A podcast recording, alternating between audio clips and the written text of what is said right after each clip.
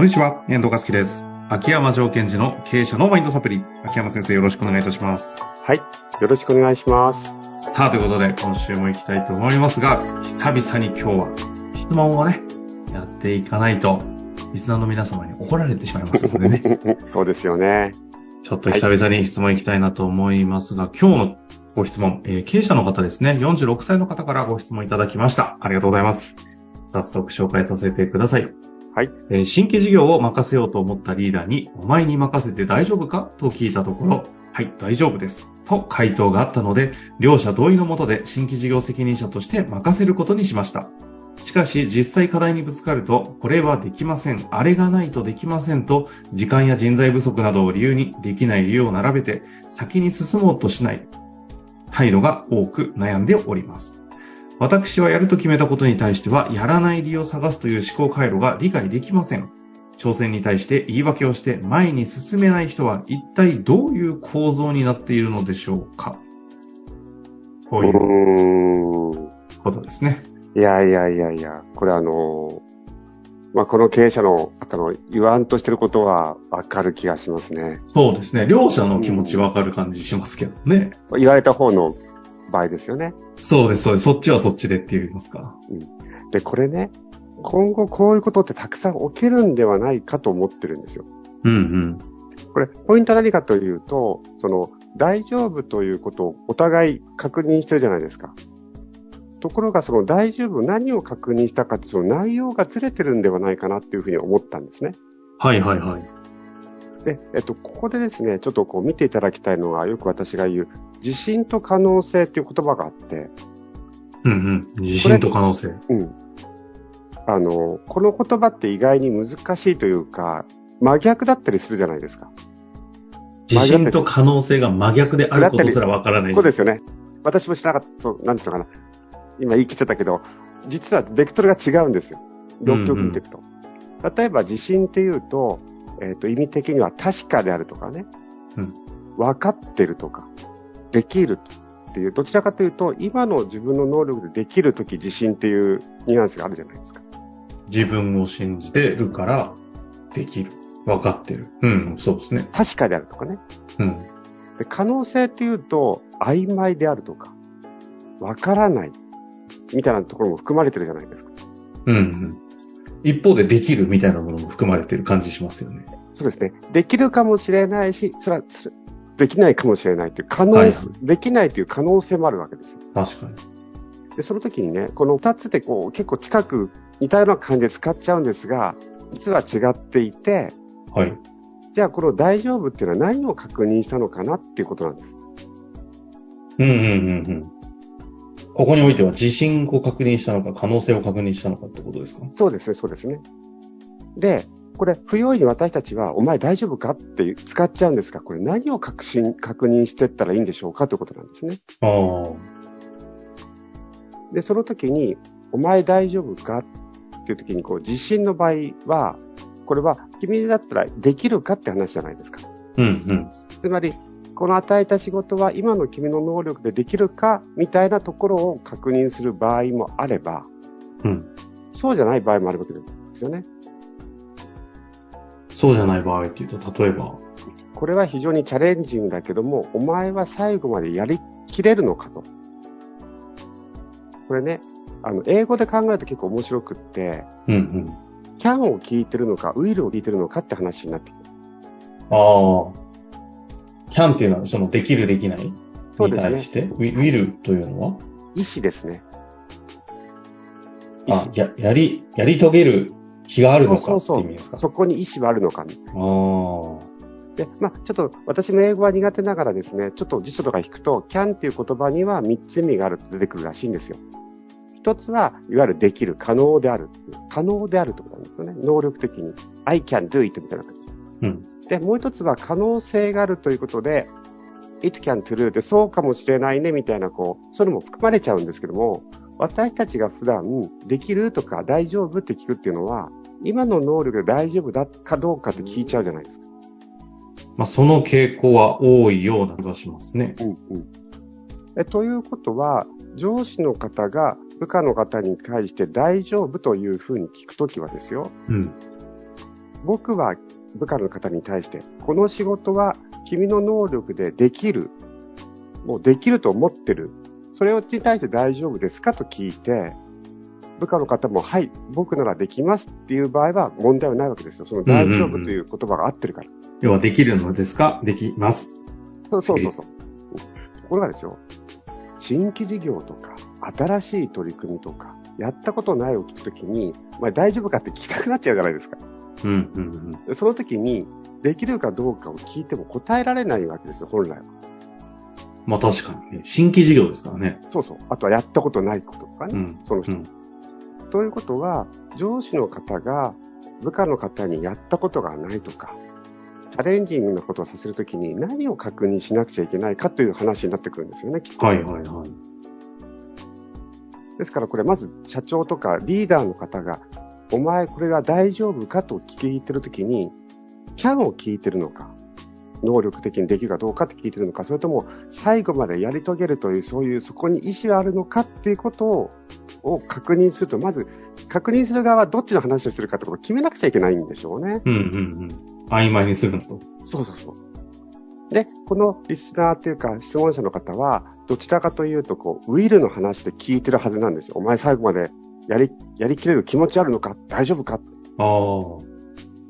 で、部下の方は、そこまで考えたので、まあ、できるかどうかって聞かれたから、自分の今の力でできますって答えたんでしょうね。なるほど。ところが実際のところは、今の自分の能力でできないので、できませんっていうふうに言ってるだけなんです。だから、やってみたら、できるかできないかを聞かれたと思っていたので、できるって答えたんだけど、やっぱできねえやってなっちゃってると。ですから、部下の方からその何の不思議もないというか、最初、今のお前できるかって言われたので、できますと言われた。やってみたらできなかったので、できませんでしたと言っただけなんですよね。で、今後やっぱり、経営者とか、まあ、なんとか会社自体が新しいことに取り組んでいかなくちゃいけないじゃないですか。ですから、やはり、それをやっていく意思はあるかどうかという確認をしていってあげるといいと思います。具体的に聞く感じで言うと、どういう意味な感じですか？この仕事は会社としても初めてだし、君としても初めてだから、今の能力でできるかどうかはわからないよと。ただ、そこに、できないながらも試行錯誤しながらチャレンジしていく、そういう気持ちはありますかと。あるならば会社としては全面バックアップしますと。そしたら何を聞かれてるかがわかるじゃないですか。やり遂げる意思があるのかを聞かれてると。今の聞き方されたら、大体の人は恐ろしすぎて手を挙げれなそうですけどね。まあそうですよね。ただその時ですよ。その時に背中を押してあげるためには、会社としてはここまでのバックアップする用意はあるんだとかね。こういうふうな、専門の事業の方を君のサポートつけようと思ってるんですが、どうか、みたいなことですよね。ですから、今後不用意に、これお前大丈夫かっていうふうになかなか聞けない状態が増えてきてると思います。大丈夫かね。非常に曖昧な言葉ですもんね。大丈夫かって。そうなんですよね。大丈夫と言ったのにみたいな会話って結構しちゃうじゃないですか。前大丈夫って言ったのにできないってどういうことだよみたいな、ね。いやで大丈夫って言いましたけど、やっぱできなかったんで。そうですね。なるほど。なりそう。で今後私たち、上司だろうが部下だろうが全てのビジネスパーソンに重要だと言われているのが、まあ、いわゆる can 思考と will 思考なんて言葉もあるわけですよ。can は思考っていうのは、まあ、できるかできないか判断するってことですよね。で will 思考っていうのはそこに自分の意思があるかどうかってことを自分に問うていくってことなんですけども、今後私たちはその will 思考というのが非常に問われていく時代に入ってきている気がすごいしますね。よく一般的に仕事でも言うじゃないですか。この案件大丈夫なのか。この時の大丈夫ってどういう意味で言ってるんですかね。そうです。その通りです。それを言う側も聞く側もやっぱり確認していく必要が出てきちゃってるわけですよね。よくあるのが、いや、この案件大丈夫なの？なんか、こいつ、ちょっとなんかぽかしそう、ミスしそう、足りてなさそう、なんか大丈夫なのかこの案件っていう心配不安から、大丈夫なのかって言ってる時ってどっちですか？意思は確認してないですよ。ではできるか、キャンか。そうですね。で、その時はキャンの中で、きちんと自分が足りてないところに、意識を向けることができてるかっていう確認だと思うんですよ、その場合は。ああ、そうですね。うん。その心配って、うんうん。でもその時に、いや大丈夫です、できます。本当かよ。大丈夫なのか？これなんかできるできないもそうですけど、なんかいろんな、なんか足りてないものの確認みたいな。そうですね。ちゃんと意識、こういうところの心配っていうのはちゃんと考えてるみたいな。あとはまあ、ここの部分の心配事に対してちゃんとイメージして手を打ってるんですかっていうことの意味で確認していけばいいし、あとこの案件っていうのは実はこういうところに非常に難しいところがあるのはちゃんと認識できてるみたいな、そこに注意を向けることはできてるのとか、その課題感を持ってできてるのかみたいな、何をこう聞くといいのかっていうのを明確にしてあげるといいと思いますよね。そう思うと、そもそも大丈夫っていう聞き方そのものが危険極まりないですね。非常に難しい。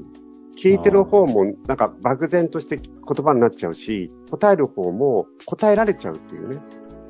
確かに。なるほど。これは最終的に結論としてはいかがですか？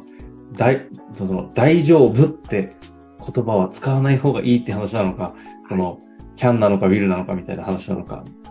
その通り、まず2つですよね。まずは、オーダーを出す側も受け取る側も今後はできるできないのキャン思考というよりも、まずはウィル思考というものを自分で確認する必要がある。